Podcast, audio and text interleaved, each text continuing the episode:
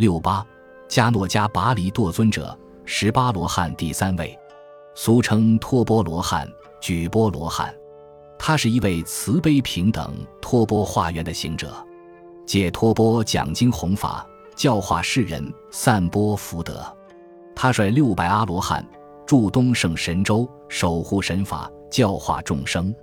他是一个感情容易冲动的人，佛祖因材施教，特地为他讲了长生童子的故事，使他不再和其他人争吵。由于他化缘的时候，每次都是举起铁钵求缘。修成罗汉后，被世人称为托钵罗汉。